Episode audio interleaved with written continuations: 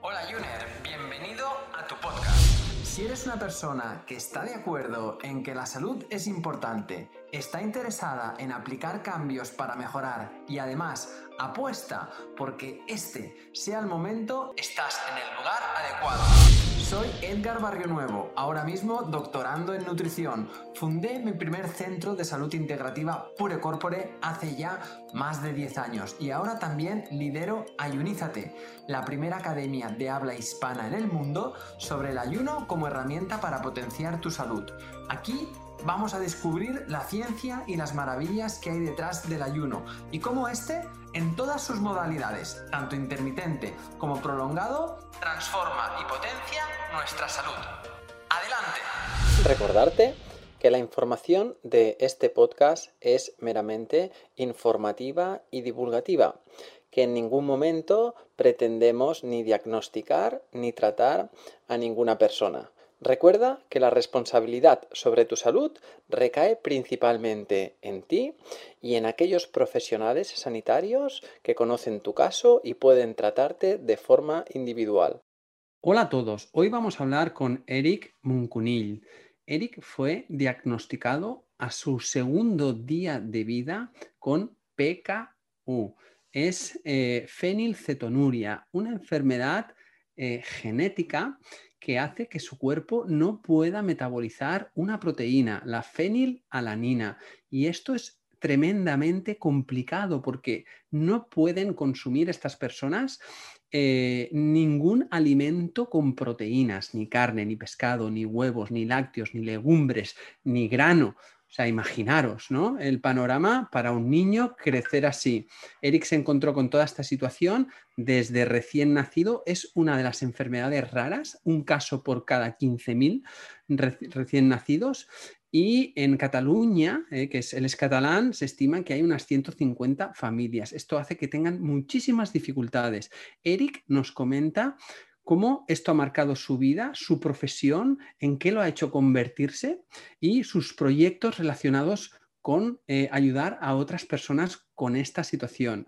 Eh, muy interesante. Antes de empezar, me gustaría a todos aquellos que tenéis algo de poder de divulgación, os pediría que eh, dierais un apoyo a Eric porque necesitan que se conozca, necesitan conocer su caso y que esto ayude a cada vez llegar a más personas y que se sientan más acompañados las personas con PKU.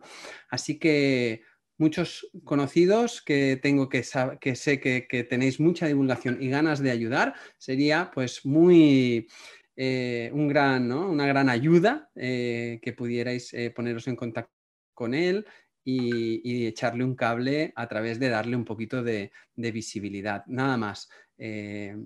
vamos a la entrevista. Venga, y nos vemos con Eric. Gracias por estar aquí, bienvenido. Y, y, qué tal? ¿Cómo estás? ¿Cómo llevas Bien, bien, bien, muy bien. Primero de todo, agradecerte nada a ti, ¿eh? que, hayas contado conmigo y, para estar en una de estas, de estas charlas tuyas tan guapas que haces, que voy viendo que haces algunas que son muy interesantes. Y nada, y de momento todo bien, todo bien. Perfecto, perfecto, pues eh, bueno, eh, eh, estoy, estoy ya, estamos en marcha, ¿vale? Estás todo, todo ya así como empezamos de forma natural, ¿vale? Y ya vamos, a, vamos haciendo.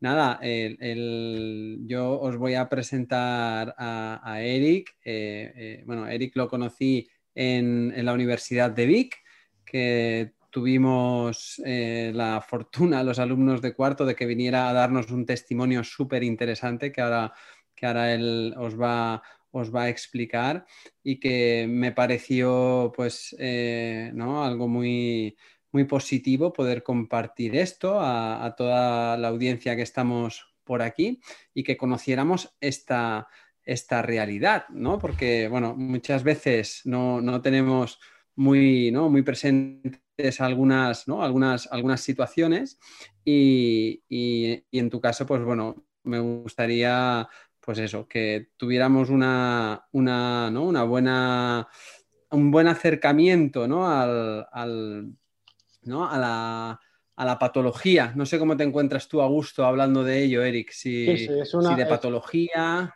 Es, una enfermedad. Eh, es una patología, pero es, una enfermedad. Muy bien. Pues bueno, Eric, eh, Eric Munkunil es, eh, bueno, es, tiene una, enfermedad genética, ¿vale? Que es la PKU, que es, pues bueno, una enfermedad genética recesiva, donde eh, los, dos, los dos, dijéramos, eh, progenitores ¿no? tienen que ser portadores para que los dos genes eh, ¿no? estén los dos con la mutación para que tú expreses ese, ese fenotipo de la fenilcetonuria. ¿no? De ahí vienen las siglas de la PKU. Yo, eh, pero entonces esto ha hecho que Eric empiece un viaje desde, pues, ¿no? Desde que, desde siempre, ¿no? Desde sus inicios, que me gustaría que, pudieras, pues, compartir y si te sientes a gusto y, ¿no? Y, con total, bueno, con total libertad por tu parte, ¿eh? O sea, nosotros estaremos encantados de compartir lo que tú quieras. Si quieres empezamos por ahí y así nos vamos contextualizando. Perfecto. Pues nada, eh, eso que dices, ¿eh? tengo 36 años y tengo, y tengo PKU, que es una enfermedad, como decías tú, metabólica, es hereditaria y consiste en que una enzima de mi organismo, que es la encargada de, transformar la fenilalanina en tirosina, esa enzima no me funciona bien. ¿vale? ¿Y qué ocurre? Que tengo eh, más fenilalanina de la cuenta en mi organismo. La fenilalanina, para que, todos eh, vayáis siguiendo bien, es, un tipo de, aminoácido, ¿no? Es un tipo de, estructura proteica que el cuerpo la tiene que transformar para que no se, no se acumule, porque una acumulación, pues bueno, trae una serie de, consecuencias. Así que, Eric, el trastorno, o sea, la, mutación esta genética viene por un metabolismo de, las proteínas, ¿no? En específico de, la fenilalanina. Mm. Fenilalanina, exacto. Exacto. El problema es que mi cuerpo tiene demasiada fenilalanina, ¿vale?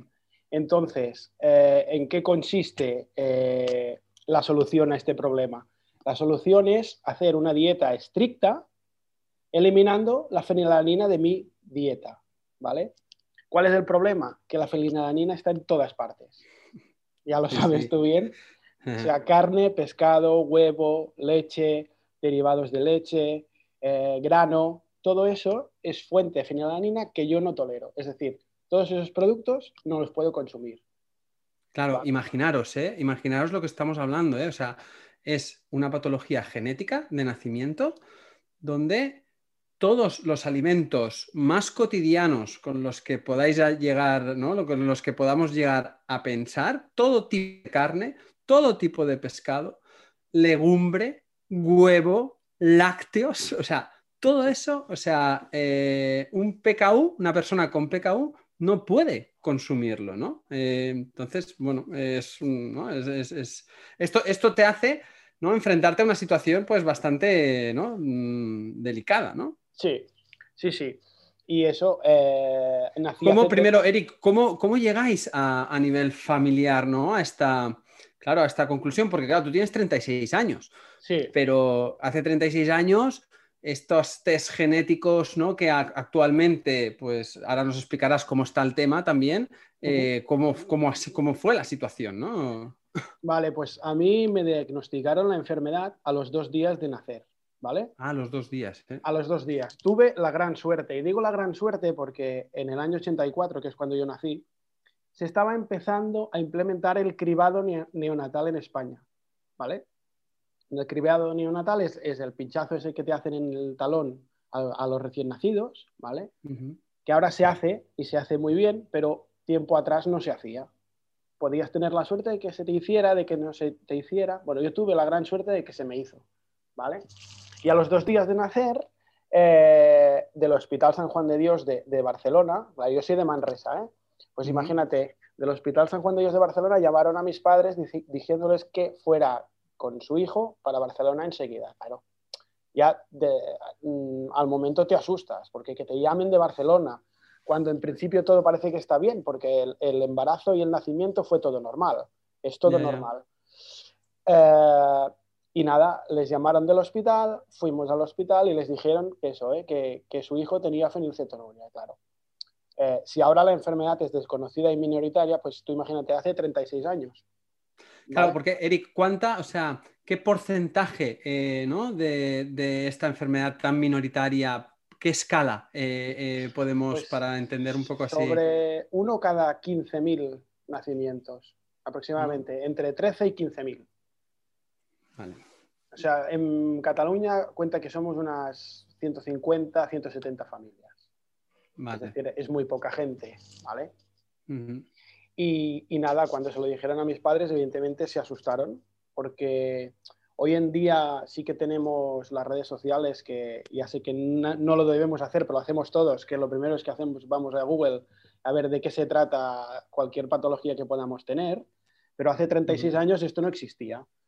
Eh, y claro, ellos se tenían que basar por la información que les daban los médicos, pero esos médicos no tenían una información eh, clara, porque incluso para ellos la enfermedad era desconocida. ¿vale? Tú para que te hagas una idea, mi generación somos los primeros casos diagnosticados y estudiados desde el nacimiento. Es decir, hay gente mayor que yo que tiene la enfermedad y es tratada, pero no desde el nacimiento, ¿vale? ¿Y eso qué comporta? Eso qué comporta. ¿Qué consecuencias ¿no? tiene para que también sepamos un poco qué, en qué puede derivar? O sea, esto es como una alergia, ¿no? La típica persona que no puede tomarse la alergia a, un, fruto seco, ¿no? Tal, que tiene una, una reacción, ¿no? De, ¿no? muy intensa, ¿no? Un, shock anafiláctico tal, o qué, reacciones tiene tu patología o qué consecuencias. Uno de los problemas de, esta enfermedad es que tú si, si, te saltas la dieta no ves resultado al momento. Es decir, no me salen sarpullidos, ni, ni tengo dolor de barriga, ni tengo... Pero ¿dónde afecta? Afecta en el sistema nervioso, ¿vale? El, hecho de que haya más fenilanina de la cuenta en mi organismo hace que el sistema nervioso se vaya deteriorando. Psicomotriz, el habla. Tú imagínate, ¿eh? A mí me diagnosticaron a los dos días, pero tú imagínate que te diagnostican al mes o a los dos meses. Claro, tú durante ese tiempo has hecho, has bebido por ejemplo, la leche materna, que no la puedes Claro, es que a los dos días a ti te avisan, pero claro, una lactancia materna que es rica en este aminoácido, ¿no? Exacto. Pues claro, contra antes eh, te diagnostiquen, evidentemente, mucho mejor. Y nada, eh, fuimos a San Juan de Dios, que es el centro neurálgico donde, donde se trata esta enfermedad en Cataluña. Y bueno, y a partir de allí, pues empezamos entre médicos, y pacientes a conocer la enfermedad, entre médicos y pacientes, porque ya te digo, ¿eh? incluso los médicos no sabían qué darte de comer. Claro. Era, era muy complicado. es que imagínate, ¿no? O sea, el panorama, ¿no? O sea, que, claro, sí, comer verdura y comer, pero... Y ya, y ya, y ya, ¿no? y ya. Y ya, o sea, yo cuando, de pequeño comía verdura y entonces las vitaminas y los nutrientes que tú sacas pues de eso, ¿eh? de la carne, del pescado, claro. yo los saco de eh, unos batidos proteínicos, que son unos batidos eh, llenos de aminoácidos, pero no contienen el aminoácido que yo no tolero. Es decir, son batidos proteínicos sin fenilalanina. ¿Vale? Claro, pero eso, eso ahora, ¿no? O sea, pero cuando naciste, ¿no? Eh, seguramente estos batidos ya existían o... Cuando nací, estos batidos existían. Eh, costaba mucho trabajo encontrarlos porque la mayoría eran de fuera, ¿vale? Pero existían, lo que pasa es que no hay la gama de productos que hay ahora, ¿vale? Claro, tú piensas que si no hubiesen existido, yo seguramente el que no existiría ahora sería yo, porque, claro, ¿sabes? Eh, claro, es que ya, no solo en estos alimentos, no solo es la presencia de estos aminoácidos, sino B12, omega 3, eh, o sea, toda una serie de grupo B, eh, pues claro que, un, bebé necesita, ¿no? Para su maduración neurológica, para, su maduración hormonal, para, todo, o sea... Exacto. Eh, y yo lo, saco, aún hoy, yo lo saco de ahí porque sí que hago una dieta lo más variada posible consistente en eso, ¿eh? en verduras, en frutas, en productos especiales, que por suerte hoy en día sí que hay. Tiempo atrás había alguna cosa, pero para que te hagas una idea, mis padres tenían que ir una vez al mes a Perpiñá con el coche, cargar, cargar el coche de, comida, gastarse un dineral y volver para casa. Y al cabo de un mes volver a subir y bueno, era la manera. Hoy en día es más fácil. Ya. Tiempo atrás. Sí, sí.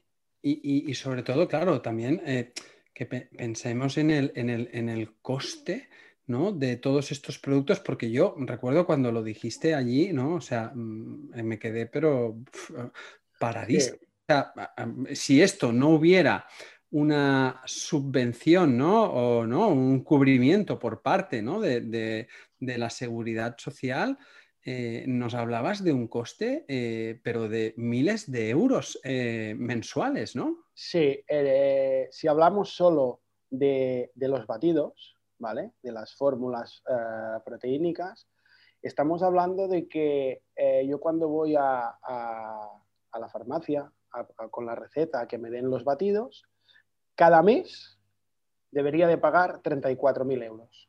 34.000 euros, ¿eh? Eso en batidos. No te hablo de comida, ¿eh? Del día a día, de la pasta, no. Solo batidos. Madre mía. Claro, tú imagínate eh, si, no, si no existiera eso, ¿eh? La seguridad social que tú dices. Sí, sí, sí, sí. increíble. Claro, y esto, Eric, te ha llevado a, tener un camino personal eh, condicionado y que también te ha aportado el, ¿no? el desarrollar algunas cosas, ¿no? que ahora hablaremos de ellas, muy interesantes para pues, eh, ayudar ¿no? a otras personas que se han encontrado en una situación en la que tú te has visto, ¿no? Por un lado, eh, ¿no? Tienes tu canal ¿no? de, Instagram, que es no proteinic Eric, no sé si, si no lo, ahora, luego lo pondremos, ¿eh? de todas maneras, para, y ahí te dedicas a desarrollar eh, recursos y recetas para que ¿no? puedan haber una variedad alimentaria en, personas sin la presencia de la fenilalanina y que puedan pues, ¿no? se pueda disfrutar de pues, muchos platos parecidos ¿no? a los que, no sé si nos puedes contar un poquito este proyecto, eh, cómo, lo, estás, eh, dónde empieza, cómo, lo, cómo llegas a ello. Vale, mira, eh, cuando cursé los estudios obligatorios, porque yo hice la ESO, ¿vale? Normal y corriente.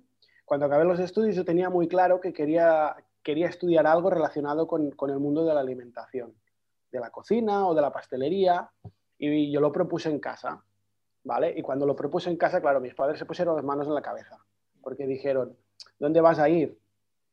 con toda la confianza, ¿eh? Confían, confiaban en mí totalmente, pero ¿Qué necesidad hay de meterte en una cocina o en un obrador de pastelería que estarás envuelto de productos y de ingredientes y alimentos que tú no puedes tomar? Que eso para ti es como tener a, tu alcance bombas de relojería, ¿sabes? Pero bueno, eh, supongo que al final confiaron en mí, eh, vieron que, que, lo hice y los resultados, las analíticas y todo salía bien y nada, cursé, cursé los estudios y me puse a trabajar en eso, ¿eh? en, de pastelero, hornero, panadero, bueno, he ido haciendo cosas en el mundo este. Y hubo un momento que hice un clic y pensé, ostras, si yo tengo esta enfermedad y estoy trabajando de esto, ¿por qué no pruebo de hacer recetas para que los niños que vienen detrás mío no se encuentren con las dificultades que me he encontrado yo? Es decir, por ponerte un ejemplo, ¿eh? Fiesta de cumpleaños de, la clase y niños de eso, ¿eh? de 10, 12 años. Se hacen una tarta, ¿vale? De cumpleaños. Claro, yo no, yo no podía comer de esa tarta. ¿Qué me tenía que llevar yo? Pues fruta, ¿vale? Porque no, había, no había nada más en esos momentos. Y yo pensé, ostras, pues para ese niño que va a la fiesta de cumpleaños, hay que pensar algo o hay que hacer algo para que se sienta bien eh, consigo mismo y se sienta... Eh, se sienta ¿no? incluido, ¿no? Porque es que al final la comida también es, esto, es socialidad, es, cultura, ¿no? Es, son muchas cosas que, claro, que a, muchos planos a los que afecta, ¿no? Esto. Mm. Totalmente. Y, bueno, empecé a hacer algunas recetas, eh, fui haciendo algunas cosillas. Cuando tuve unas cuantas, fui al hospital y les dije a los médicos que tenía, bueno, estos documentos, si querían hacer alguna cosa, y ellos se pusieron en contacto con Nutricia y con Danone y publiquemos un libro de recetas, ¿vale? Que la verdad es que gustó mucho. Y a partir de ahí pensé en hacer un blog y, y, hacer un blog y luego vino Instagram, ¿vale? Y vi que, bueno, supongo que esto que tienen las redes sociales... ¿Cómo se, ¿cómo se llama el libro, Eric? El, el, tu libro. La repostería de Eric. La repostería de Eric. Mm. Y es un libro que, bueno, hay como 22 o 23 recetas, todas ellas bajas en proteínas, y hay un poco de todo, un poco de dulces, de salados, ¿vale? Y son cosas que antes, ya te digo, ¿eh? no había. No había. Y, bueno, fue el simple hecho de, ir probando cosas que a veces te salían bien y otras te salían mal. Eh, ir probando recetas, probando panes, panes nuevos, panes de diferentes gustos, porque claro, eh, siempre comer un pan es como, no sé si tú conoces, por ejemplo, el pan sin gluten, mm. ¿vale? Que al principio cuesta de hacerlo cuando no estás acostumbrado, ¿vale? Pues, pues, esto es lo mismo, ¿vale? Que, tienes que, ir, tienes que ir jugando. Y bueno, pues nada, hicimos esto, hicimos este blog y me quedé sorprendido porque el simple hecho de colgar una receta, yo veía que estas recetas las miraba gente de todo el mundo. Claro yo colgaba una receta y me escribía gente de, no sé, del Senegal o de Argentina. Entonces vi que eso realmente servía de algo, ¿vale? y, bueno, entonces eh, empecé con, todo el tema de Instagram y lo mismo, ¿eh? Ir colgando recetas y hacer la vida de esta gente como yo, pues más llevadera, ¿vale? Hacerlo, hacerla lo más variada posible con los, con los alimentos que nosotros podemos, podemos tomar, pero intentar darle una vuelta a, no hacer las típicas verduras hervidas, sino mirar de, en otras culturas gastronómicas o en otras, bueno, páginas de estas web, páginas veganas, páginas vegetarianas, ideas para hacer que, que ya te digo, ¿eh? que, que esta gente como yo pues tenga la vida un poco más fácil. Sí, ahí recuerdo en la masterclass que nos diste ahí en la universidad, como ahora que hablábamos de los niños, ¿no? Eh, ¿no? Que en una fiesta se comen, pues eso, un Frankfurt, ¿no? Pues oye, ¿no? Pues normal que los niños en las fiestas pues tengan ahí, ¿no? Con el, con el pan y tú dabas ahí tu, versión, no sé si nos puedes dar ahí un par de, así de ejemplos para, para, que, ¿no? Porque a veces nos cuesta imaginar, ¿no? Oye, pero claro, eh, salir como sales de las verduras, ¿no? Y de la fruta y yo tengo una, idea que es que nosotros, la gente como yo, debemos adaptar la dieta a nuestra vida social y no al revés. Y me explico. Eso que decías tú, tú imagínate un domingo que mm, justo creo que hice esa, receta porque había la Super Bowl, ¿vale? Pues tú imagínate que una quedada de amigos y se decide que ese día se come hot dog, ¿vale? Claro, yo no puedo comer hot dog. Y entonces pensé, tengo que buscar algo que, que haga que ese niño se sienta incluido. Eso que comentabas tú, ¿eh? porque en verdad eh, la comida es algo muy social también. Y bueno, dándole una, vuelta a la cabeza, eh, pensé hacer un hot dog y en vez de poner la, salchicha dentro, hacer una zanahoria, macerarla al horno y, macerarla con salsa barbacoa, bueno, con un montón de cosas. Y, hacer que esa, esa zanahoria pudiera parecer un Frankfurt, ¿vale? Y cuando lo hice, la verdad es que mm, si veis las fotos en Instagram, incluso otro, otro día que bajé a la universidad e hicimos la receta, la verdad es que, es que quedan estupendas y nadie diría que te estás comiendo una zanahoria. Ya ves, ¿eh? y, el tema es ese, ¿sabes? Hacer que, que, las verduras sean, sean llamativas para los niños, porque, a ver, una verdura hervida con aceite y sal no le llama la atención a nadie. ¿vale? Y es darle una vueltecita a la cabeza y, hacer, y hacer un poco más de... Bueno, y luego para hacer recetas tipo repostería o tal, o incluso platos más equilibrados, o sea, estos suplementos que, que, ¿no? que, que os, que os provisiona ¿no? La, ¿no? El, sistema sanitario y demás, ¿hay también para, para añadirlos, para, para, jugar con ellos, para conseguir eh, ¿no? opciones más diversas? Hay, y como te he dicho antes, te comentaba, hoy en día hay una gama de productos más, más grande que antes, ¿vale? Sí que, por ejemplo, sacan estas fórmulas con sabores distintos, ¿vale? Sabor naranja, sabor frutas del bosque. Eh, cocinar con ellos de momento no se puede, o añadirlos a, alguna receta de momento no se puede. Es la idea que se tiene, que intentar hacer una, fórmula que te la tomes con, la comida sin que te des cuenta, ¿vale? Pero esto de momento no se ha podido llegar a hacer. Y también te diré que son, son fórmulas que, no son buenas de sabor, la mayoría de ellas, pero claro, hay que tomárselas.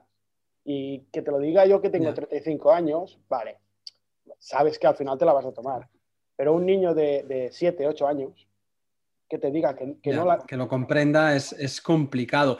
Y más cuando, cuando tampoco es una reacción ¿no? Eh, instantánea, ¿no? Que sabe que se va a encontrar mal, ¿no? Que dice, pero ¿por qué no? Él debe pensar, ¿no? Un niño, imagínate, pero ¿por qué no puedo tomar esto, ¿sabes? ¿No? Claro, es que... Incluso alguna vez que lo pueda tomar por, por equivocación, ¿no? Y que vea que, ay, si lo he tomado, ¿no? Y no me ha pasado nada, ¿no? Y, Yo siempre digo que, los niños que, tienen esta enfermedad tienen que, ser... Ah, conscientes, aunque sean muy pequeños, tienen que ser conscientes de que si están en el patio, por ejemplo, un niño de 6 años, ¿eh? y le ofrecen, le ofrecen un bocadillo de jamón, eso, un trozo, ¿eh? él tiene que ser consciente de que no puede tomarlo. Tiene que ser, o sea, tiene que haber una educación por parte de los padres desde muy pequeños para que ese niño sepa que tiene que decir que no. ¿Vale? Y no es fácil, ¿eh? No es fácil.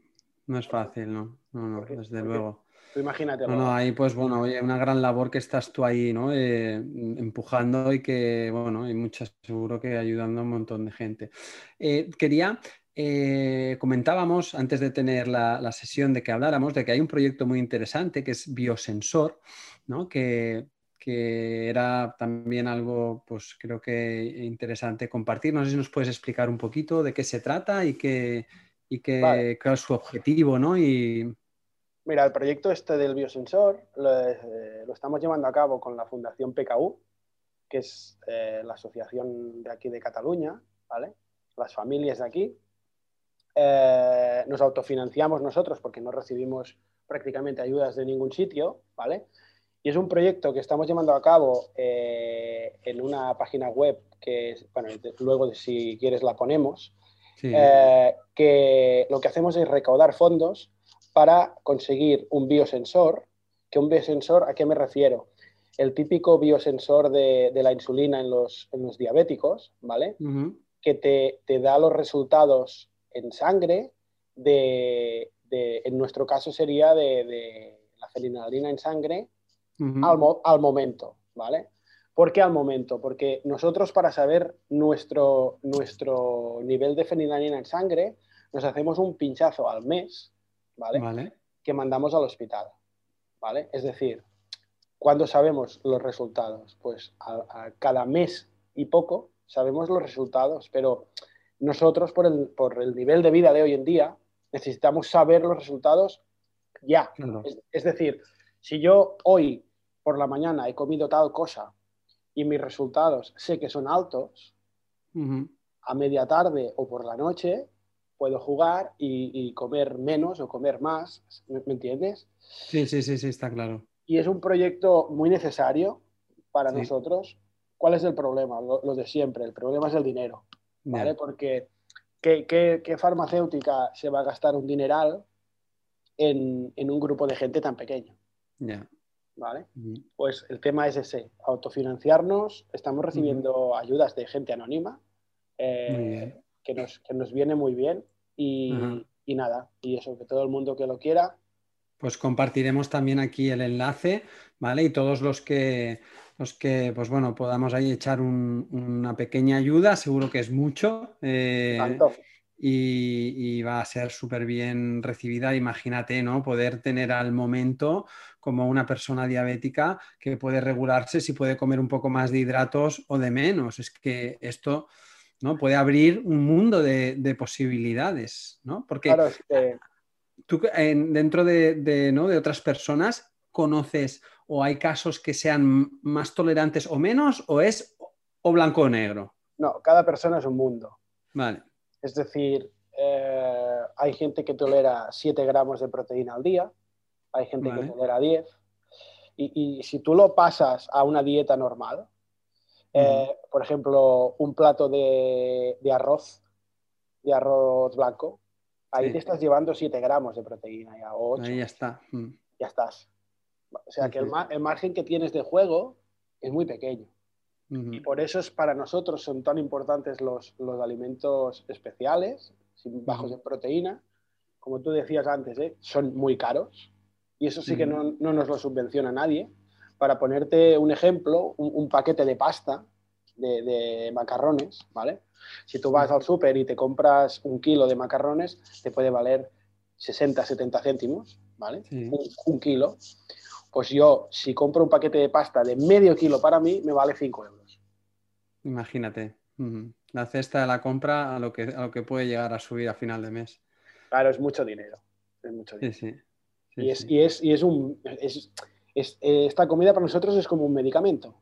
Porque sin esta, está claro. comida no, no, no, no, no, hacemos nada. Pero bueno, ahí estamos luchando. Bueno. Al día a día. Pues oye, Eric, eh, creo que, que un placer. Hemos tocado muchos aspectos.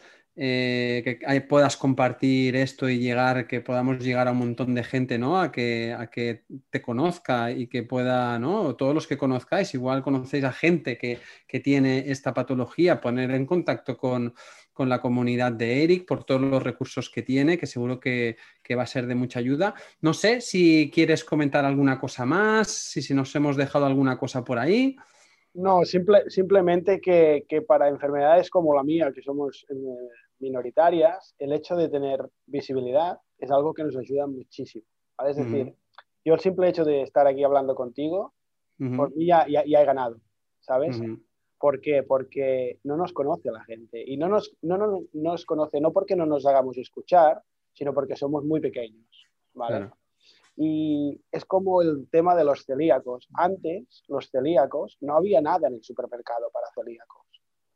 ¿Qué pasa? Ahora hay un montón de cosas. ¿Por qué? Porque hay mucha gente que es celíaca o que hace dietas sin gluten, ¿vale? Pues nosotros nos pasa eso, que somos muy poquitos y claro, los recursos que, tenemos son muy escasos.